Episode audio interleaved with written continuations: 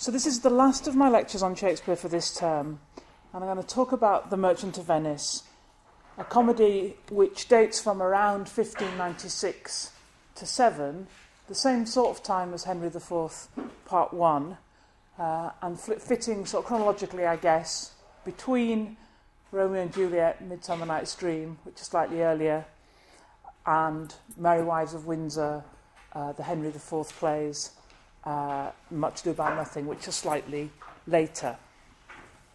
It's a play first published in quarto form in 1600 and then again in the folio in 1623. So the title character of The Merchant of Venice is Antonio, a melancholic figure who undertakes to borrow money on behalf of his friend Bassanio, who wants the money to woo a wealthy woman, Portia. Antonio agrees with Shylock, the Jewish moneylender, that he will borrow 3,000 ducats and that the forfeit, if the money is not repaid, will be a pound of his flesh. Bassanio goes to Belmont to participate in a choosing or wooing ritual which has been set up by Portia's dead father. Potential suitors must choose between a gold, silver, and lead casket in order to win the hand of Portia. We see the princes of Morocco and Aragon choose gold and silver wrongly. Bassanio chooses lead and thus wins Portia for his bride. News comes almost immediately that Antonio has defaulted on his loan. Bassanio hastens back to Venice. Portia and her gentlewoman Nerissa go to the court, disguised as a lawyer and his clerk. They manage to turn the tables on Shylock, who is forced uh, to allow the bond to lapse, to convert to Christianity, and to give his money to his daughter Jessica, who has meanwhile eloped with Lorenzo a friend of Bassanio. Back in Belmont, the identity of the lawyer is revealed.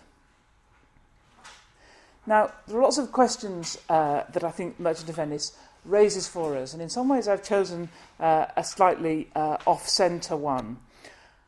I decided to focus the lecture around the question why does Bassanio choose the lead casket?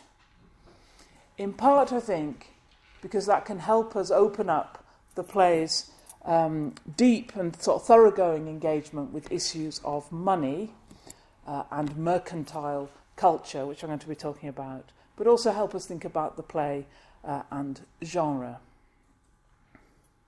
So, why does Bassanio choose the lead casket? There are a number of reasons I think we could propose for that right at the start. He probably chooses because, like anyone who has read a fairy tale, he knows it's the right one to choose. Folklore stories are preoccupied with the choice of three and with the reiterative process of wrong choosing.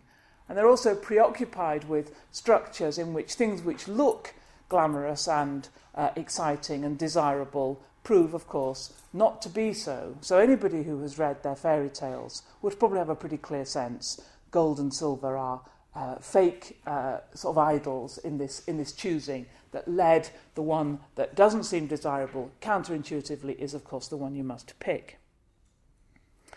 Freud notices in his essay on the caskets in Midsummer Night's Dream that Shakespeare has shifted the gender roles in this story.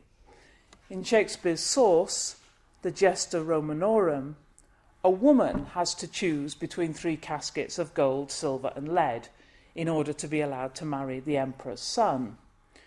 So it's interesting how Shakespeare has, has flipped that, uh, apparently flipped at least, uh, that, that scenario. Here, uh, the woman is, being, is in some ways being chosen rather than choosing. Freud, Freud, however, argues that the caskets in fact represent different versions of woman, and that Bassanio's choice is thus interestingly paralleled by Freud with King Lear's testing of his three daughters at the beginning of the later play. So, the point about that is that the choice test is, of course, already deeply familiar in formal terms. We and Bassanio know the genre. Secondly, Bassanio has to choose lead because the play has already shown us the other two alternatives being chosen. So even though the mathematical probability of choosing gold, say, is the same for each of the suitors, the fact that one earlier has already chosen it doesn't make the likelihood of somebody else choosing it any less, uh, any less probable. So even though mathematically we could have three suitors who all choose gold, we know that structurally that would never happen. It would be boring. It would be, it would be uh, re- repetitious. So it's structurally inevitable that the three suitors each pick one of the three available choices, and of course that the first two pick the two wrong ones. Otherwise, why would we have the wrong ones picked at all? So we've already seen the revelation of the gold and silver caskets. Therefore, the play says it's time for us, like Bassanio, to see what's behind the casket's exterior. And we might think then of a third reason. Perhaps Bassanio chooses lead because he has a little help from Portia. The casket test is set up as a patriarchal attempt to control Portia's marriage choice. She tells her first suitor, Morocco, in terms of choice, I am not solely led by nice direction of a maiden's eyes. As I look at that quotation, it's actually quite interesting. In terms of choice, I am not solely led by nice direction of a maiden's eyes. In fact, probably she ought to say, I'm not at all led by what, uh, interesting that word led actually, isn't it? Uh, maybe, maybe Morocco doesn't pick that up. Um, uh, I'm solely led. Quite, yeah, I hadn't, I hadn't thought of that before, so I'm just thinking about that as I came along. But what, what I was going to say was she shouldn't be saying, I'm not solely led. She should be saying, I don't have any choice in this, shouldn't she? She's saying, I don't have complete choice. Instead, she says, the lottery of my destiny bars me the right of voluntary choosing. The lottery of my destiny bars me the right of voluntary choosing. So Portia's father has constructed her as a fairy tale princess to whom suitor knights must come to complete a quest. Um, and rather like the um, uh, beginning, the opening scene of Pericles, I talk about in my lecture on, on Pericles, which is a much more obviously fairy tale, sort of folklore story. The king of Antiochus has set up a very similar kind of uh, fairy story in which knights come to woo the daughter. If they are wrong, if they don't answer the riddle correctly, uh, they must uh, f- forego any, any chance of marrying anybody else. That's the same as is happening here it, it's a situation which fits, in, which fits in Pericles, which is a very strange sort of old-fashioned folk, folklore kind of a play. It doesn't perhaps fit quite so well in this play uh, about um, mer- mercantile Venice.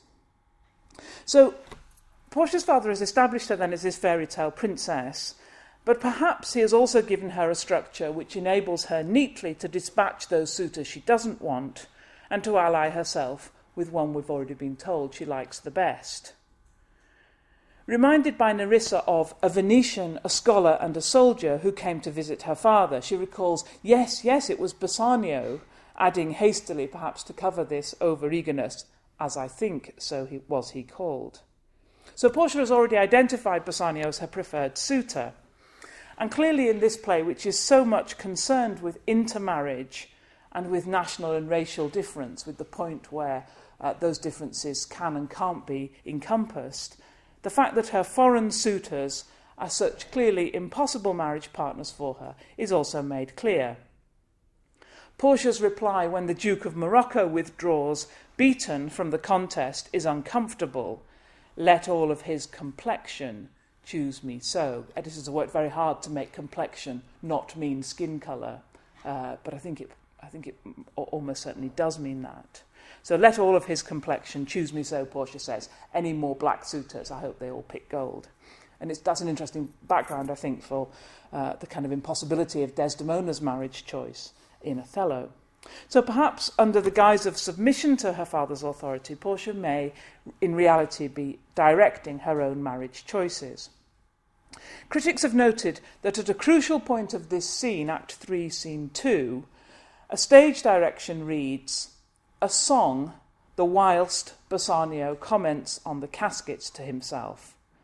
A song the whilst Bassanio comments on the caskets to himself. It's an interesting stage direction, quite an unusual stage direction in Shakespeare, in that it suggests uh, that while the song is happening, uh, something else is going on on stage. Uh, that's not usually something that, w- that is indicated in the text of Shakespeare's play, plays. The lyrics which follow end uh, famously with a particular rhyming syllable Tell me where is fancy bred, or in the heart, or in the head, how begot, how nourished. It's very easy in performance to use this as a pretty direct hint to Bassanio about which of the caskets he should choose. Now, idealized interpretations of Portia's character after Imogen in Cymbeline, Portia was the uh, dominant Shakespearean heroine. She would have been 10 points on uh, top trumps, Shakespeare top trumps, um, uh, in the Victorian cultural imagination. So, so Portia was a great sort of Victorian uh, heroine. And the idealized interpretations of her character, which, which we still have, I think, which we inherit from that period, tend to resist this as an interpretation. Uh, the editor M. M. Mahood uh, in the New Cambridge edition, so the current New Cambridge edition, is heir to these interpretations when she glosses the lines uh, saying that any suggestion that the song is a direction to Bassanio should be discounted because, quote, it belittles Portia's integrity and Bassanio's insight. It belittles Portia's integrity and Bassanio's insight. It's interesting to think that uh, we only know whether Portia has integrity or Bassanio has insight because of what they do on stage. We can't say that they already are that and then uh, interpret what they do on stage in the light of that apparent information. Um, uh, and I think it's, a, it, it, it's an interesting uh, it's an interesting instance of an editor actually intervening to say no, this interpretation is not possible on character on character ground. Something I think we should resist.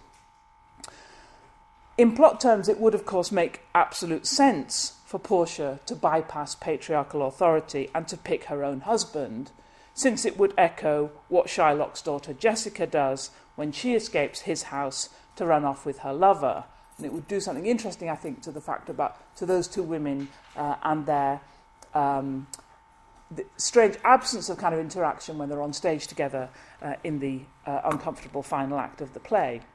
It would, of course, also confirm Portia's control in the marriage, uh, and Portia goes on to assert her control uh, dressing as a lawyer, uh, sort of trouncing all the uh, legal opinion in the in the court in Venice, uh, berating her husband about the apparent loss of his wedding ring, and so on. Uh, th- th- this is not someone who, uh, unusually perhaps for Shakespeare's heroines, we see quite a bit of Portia after she's agreed to marry. So she agrees to marry um, uh, Bassanio in Act 3, Scene 2.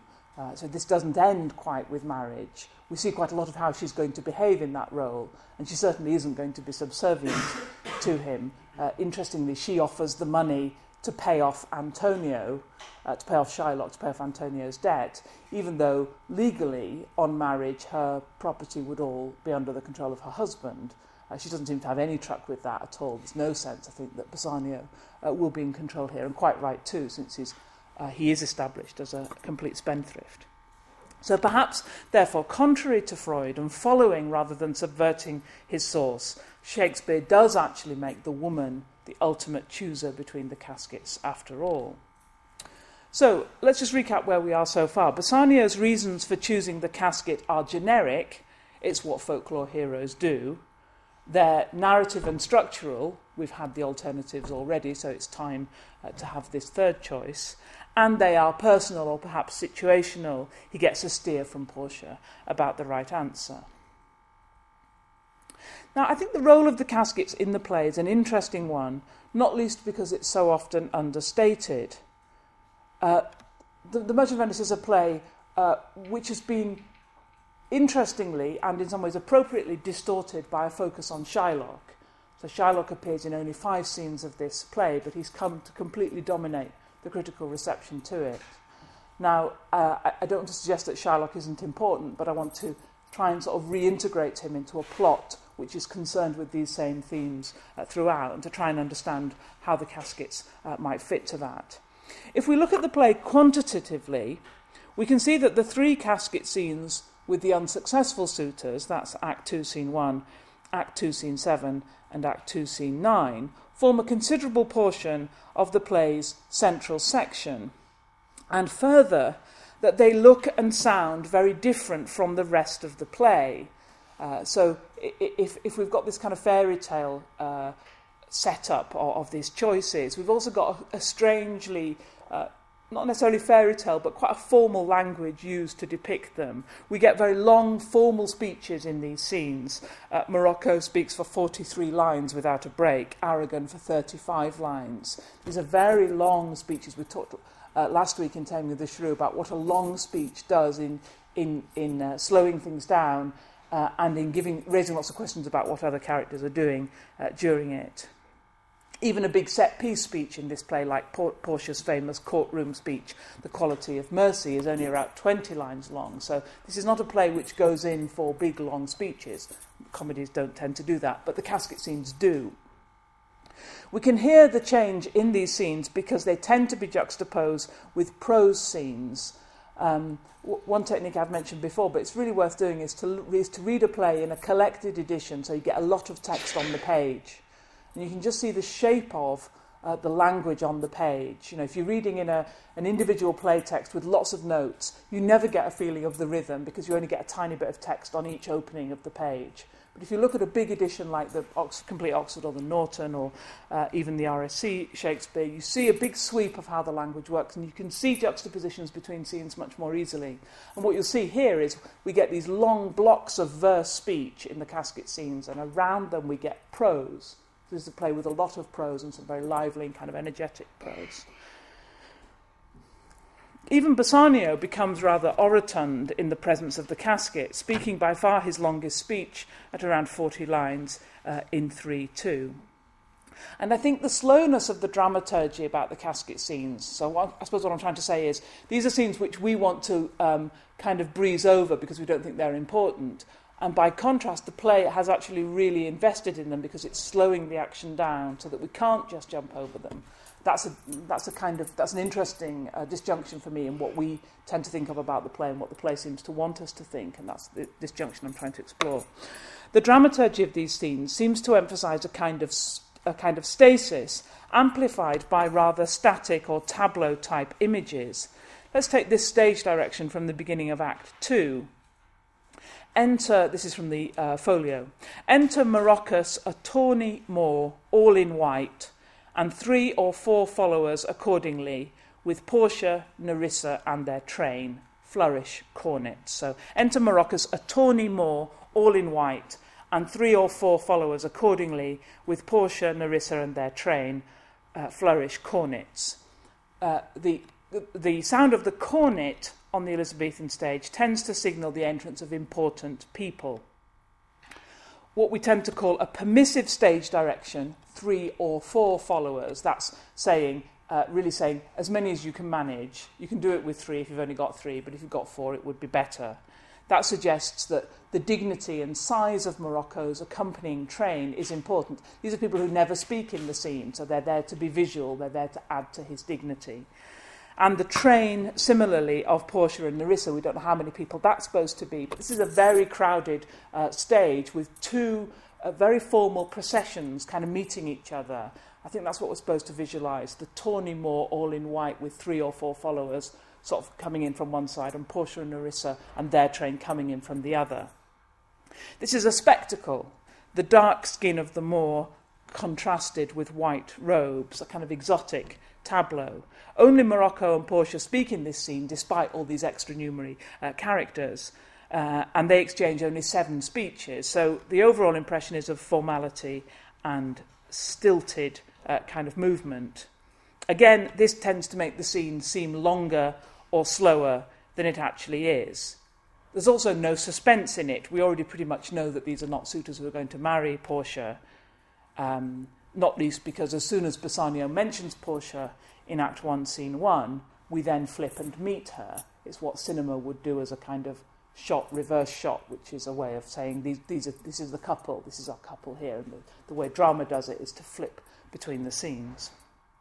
So the play structure, I'm trying to say, is a, is a kind of curious one uh, because the casket scenes are too long, uh, too static, too deliberative for the kind of the amount of plot that they carry.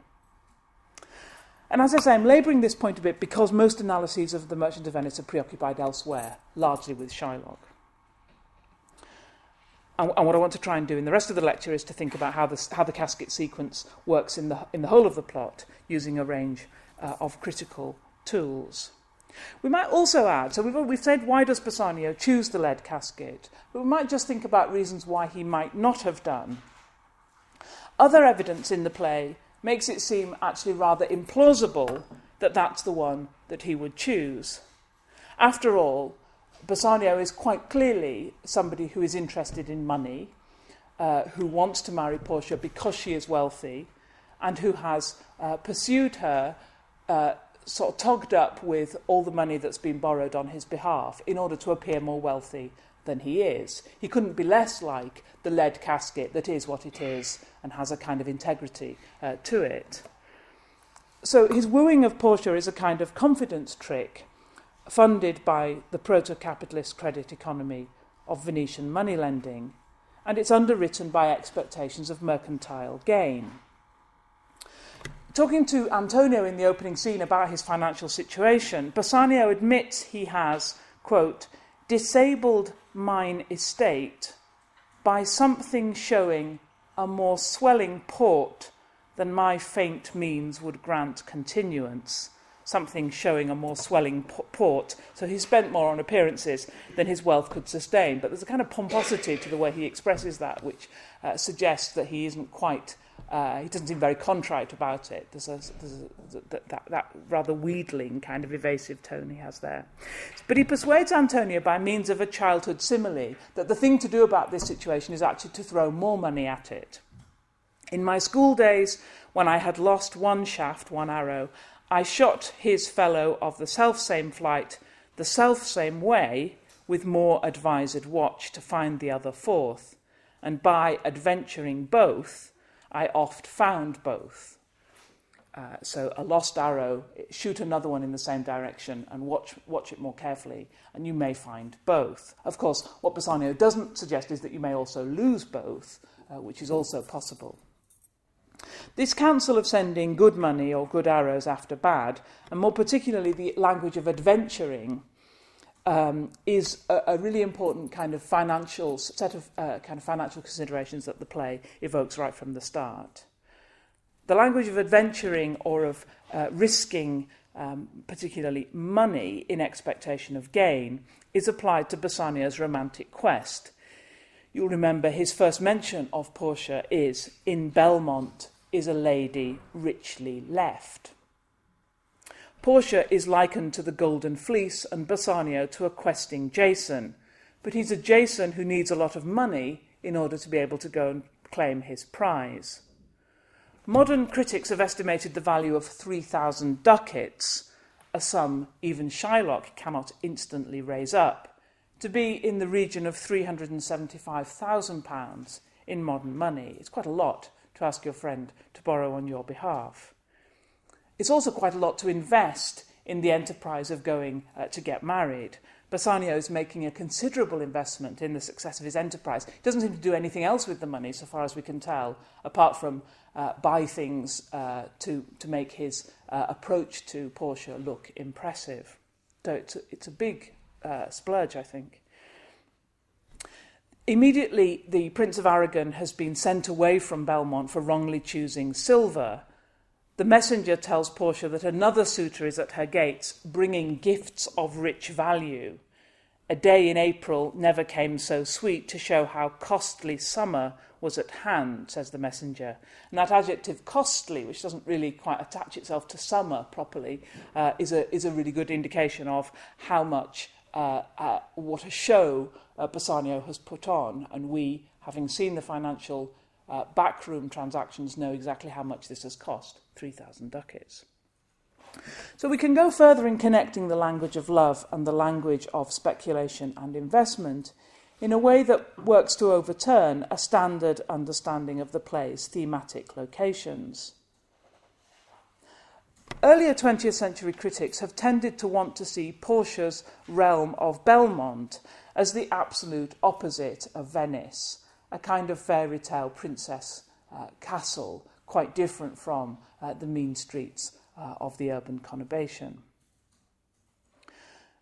that would, that's a reading which would see Belmont, uh, an apparently imaginary place, it's not a, it's not a real uh, geographical place, uh, Bel- Belmont as the absolute opposite of Venice, made up rather than real, feminine rather than masculine, romantic rather than mercantile, feudal rather than capitalist, folkloric or courtly rather than modern, and urban, fairy tale rather than realistic. So this would be this is a set of binaries which is quite familiar to us from the way uh, critics have wanted to conceptualize Shakespeare's use of dual locations, the court and the forest in As You Like It, or in Midsummer Night's Dream, Rome and Egypt, in Antony and Cleopatra. I've talked about uh, uh, all, all three of those uh, plays. Uh, and in those lectures, as here, I'm suggesting that I think what we can now see is that the similarities between those dual locations tend to be as prominent as their differences. What Shakespeare tends, seems to me to do, is to set up places which look at first sight to be quite distinct, quite opposite, uh, and really to unpick that uh, illusion of difference and to show how uh, closely elided they are. That's particularly true in The Merchant of Venice, I think. Belmont is not an ethical alternative to the mercantile world of Venice, but its logical extension. The language of the casket scenes is the language of hazard, of speculation, and investment. Romantic relationships are monetized in this play along with, any, with everything else. And perhaps in this sense, Bassanio does in fact take seriously the motto he reads on the lead casket Who chooseth me must give and hazard all he hath. Who chooses me must give and hazard all he hath.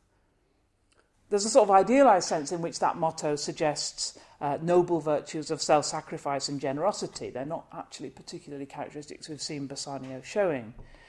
Uh, but Bassanio's genuine or strategic willingness to commit himself to this motto, who chooseth me must give and hazard all he hath, takes on a different quality when we remind ourselves he doesn't have anything of his own to hazard.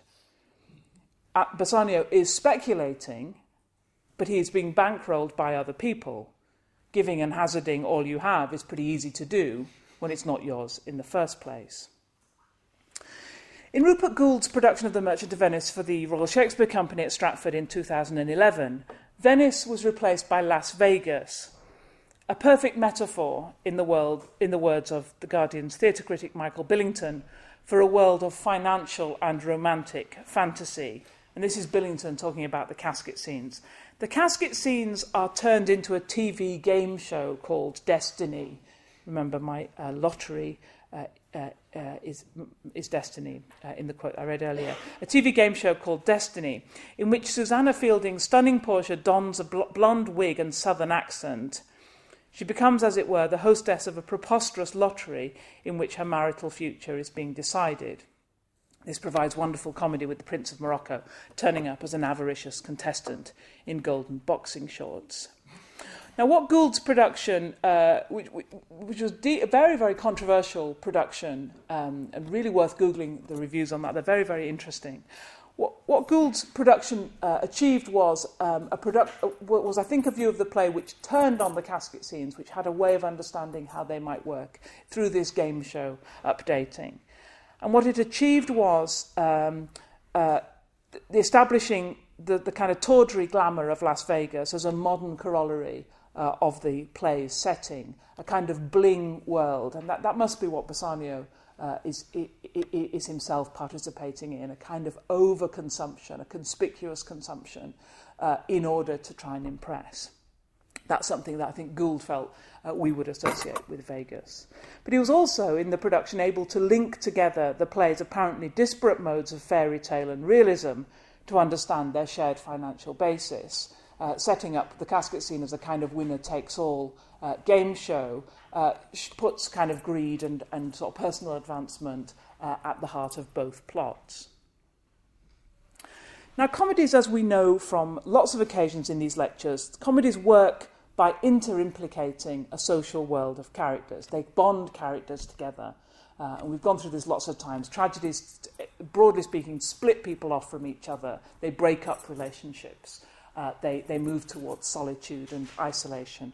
Comedies build up relationships and they move towards a busy stage at the end where everybody's there uh, joining together in, in some kind of uh, festivity and uh, in, in renewed bonds. Merchant of Venice does this too. It's a comedy in that respect. But the kinds of connections between its comic characters uh, that it makes are all monetary, they're all mercantile. The relationship between characters is financial. And the title of the play makes that clear. It's the only one of the comedies to have uh, an, a name as the title rather than a kind of mood or a disposition. I'm just going to talk a little bit about mercantilism, uh, the, the, the, the activity of merchants, the economic development uh, associated with merchants that we call mercantilism. So, mercantilism is the rise of an economic system based uh, at, this, at its simplest level on merchants as middlemen between producers and consumers. So, very simple. Uh, uh, the, the economics of simple societies is that either that producers and consumers are the same people, so self-sufficiency, a model of self-sufficiency, or that they are very close to each other uh, geographically or familiarly. So the people who produce, say, food, and the people who consume that food either are the same people, they produce and consume their own food, or they're, they're close together in a, uh, a kind of village or a small community. Um, mercantilism develops with much uh, larger uh, social uh, structures with the, the rise of cities and so on, uh, and brings in an economic system uh, which interpolates middlemen between, in, in between that relationship. And it develops as part of the rapid expansion of London in the 16th century. London, like Venice, was a trading city oriented along its waterways. Lots of very interesting parallels uh, the early modern period draws between Venice and London uh, and I think most people would think of the Merchant of Venice that it's got really no idea about Venice at all. It's not really very detailedly about Venice. Uh, I think if Shakespeare had done really any work on Venice at this time, he would have known about the ghetto, the part of the city where Jews were required to live. That would seem so important to the theme that uh, it's odd that he doesn't mention it. And I think that's partly because he's not really very bothered about Venice uh, as a location uh, beyond the name. So mercantilism is a, is a recognisable feature of London uh, contemporary urban life. It's not something which is specific to Venice. Now, the main function of the merchant is to buy and to sell, to speculate by buying goods at a low price or where they are plentiful, and to sell them where the price is higher because the goods are scarce.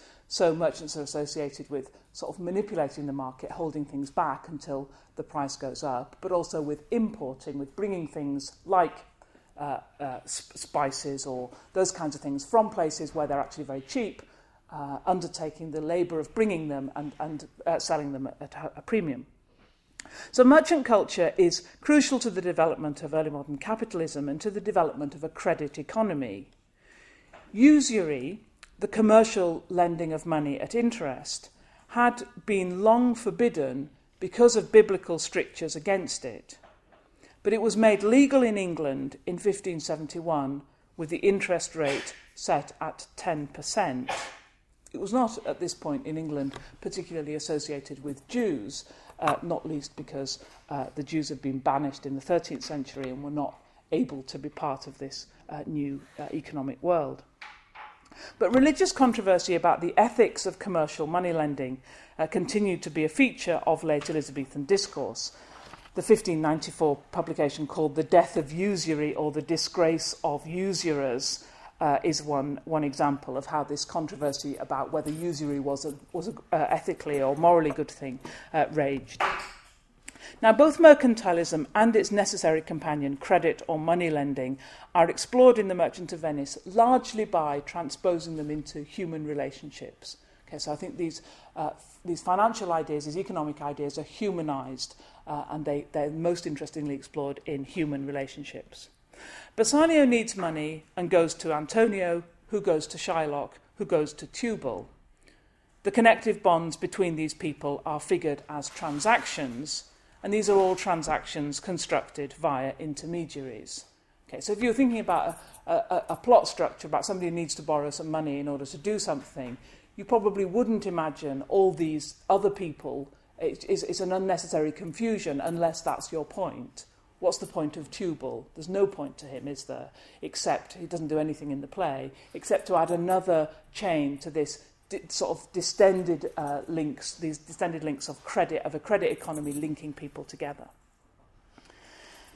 And I want to try and see the merchant's intermediary role in financial uh, matters as a, a sort of different key to Antonio's curiously over involved triangulation in the relationship between Bassanio and Portia.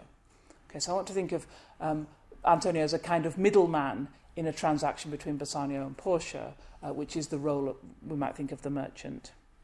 In a metaphorical sense, Antonio adds value to Bassanio and sells him at a kind of profit to the wealthy heiress Portia, just as Bassanio's own credit fueled courtship lays out 3,000 ducats, not his own, to win a fortune of at least 36,000 ducats, the sum of uh, double 6,000 and then treble that, that um, Portia is prepared to pay to Shylock to release Antonio from his bond. So we know that Portia has at least 36,000 ducats uh, in her own dowry. Um, so that's, that's a pretty good return on the 3,000 uh, already. Shylock himself would have been pleased to receive this return of interest when he uses the biblical example of Laban's sheep to boast about how fast his money breeds. Portia is herself conscious of her new husband as something she has bought. Since you are dear bought, I will love you dear. Since you are dear bought, I will love you dear. The repetition of dear tries to re- recuperate it from something meaning expensive. You are dear bought. Uh, you have been an expensive plaything, expensive toy, to a more kind of emotional, kind of moral sort of sense of dear, like a lot, I will love you a lot, I will love you nobly. Um, but, but somehow, it, uh, it, I don't think that quite works. There's not quite enough space in the line to do that um, 180 degree turn from uh, cost to uh, value that, that the line tries to do. Since you are dear bought, I will love you dear. So, understanding the triangulated relationship between Antonio Bassanio and Portia, less in psychological terms and more perhaps as a metaphor for the play's understanding of the merchant and of mer- mercantile economics, can be helpful. Of course, the potential loss of this is that we lose that psychological explanation. Antonio, as you remember, opens the play uh, with, the, uh, with a lament about his sadness. In sooth, I know not why I am so sad. And it's a question that the play never answers. Why is he so sad? Uh, what's wrong with him? Uh, many critics and directors have felt they know exactly what's wrong with him. Uh, he's in love with Bassanio, uh, and this unrequited uh, kind of passion is the source of uh, this melancholy that cannot uh, be spoken. Um, if you think about Jeremy Irons, perhaps in Al Pacino's film uh, of The Merchant, that's a, a good example. We could also try and see Antonio uh, as an older figure, a kind of equivalent to Shylock, um, and that these are two rather interesting um, new versions of the comic tradition of the blocking figure reimagined for a kind of commercialized uh, a comedy of a comedy of commerce. Uh, the blocking figure is supposed to stop things uh, from happening, stop marriages from taking place. Uh, and in their different ways, both Antonio and Shylock actually enable man- marriages to take place, but they enable that by uh, translating them into financial uh, bonds of a different sort. So, as I've said before in these lectures, there are real gains to the work of recovery of erotic same sex relationships in Shakespeare, and one way to understand the particular charge of the bond between Antonio and Bassanio is to sexualize it. Certainly, their relationship is a good example of something I discussed in Much Ado About Nothing the necessity of male bonds to break when faced with heterosexual marriage, the painful breaking of those bonds. When Shylock whets his knife in the courtroom, ready to take the pound of flesh from Antonio's body, Bassanio interjects Antonio, I am married to a wife which is as dear to me as life itself. But life itself, my wife, and all the world are not with me esteemed above thy life. I would lose all, sacrifice them all, here to this devil to deliver you. So, my, so life itself, my wife, and all the world are not with me esteemed above thy life. I would lose all, sacrifice them all, here to this devil to deliver you. Portia uh, disguised uh, as the lawyer, uh, remarks, Your wife would give you little thanks for that if she were by to hear you make the offer.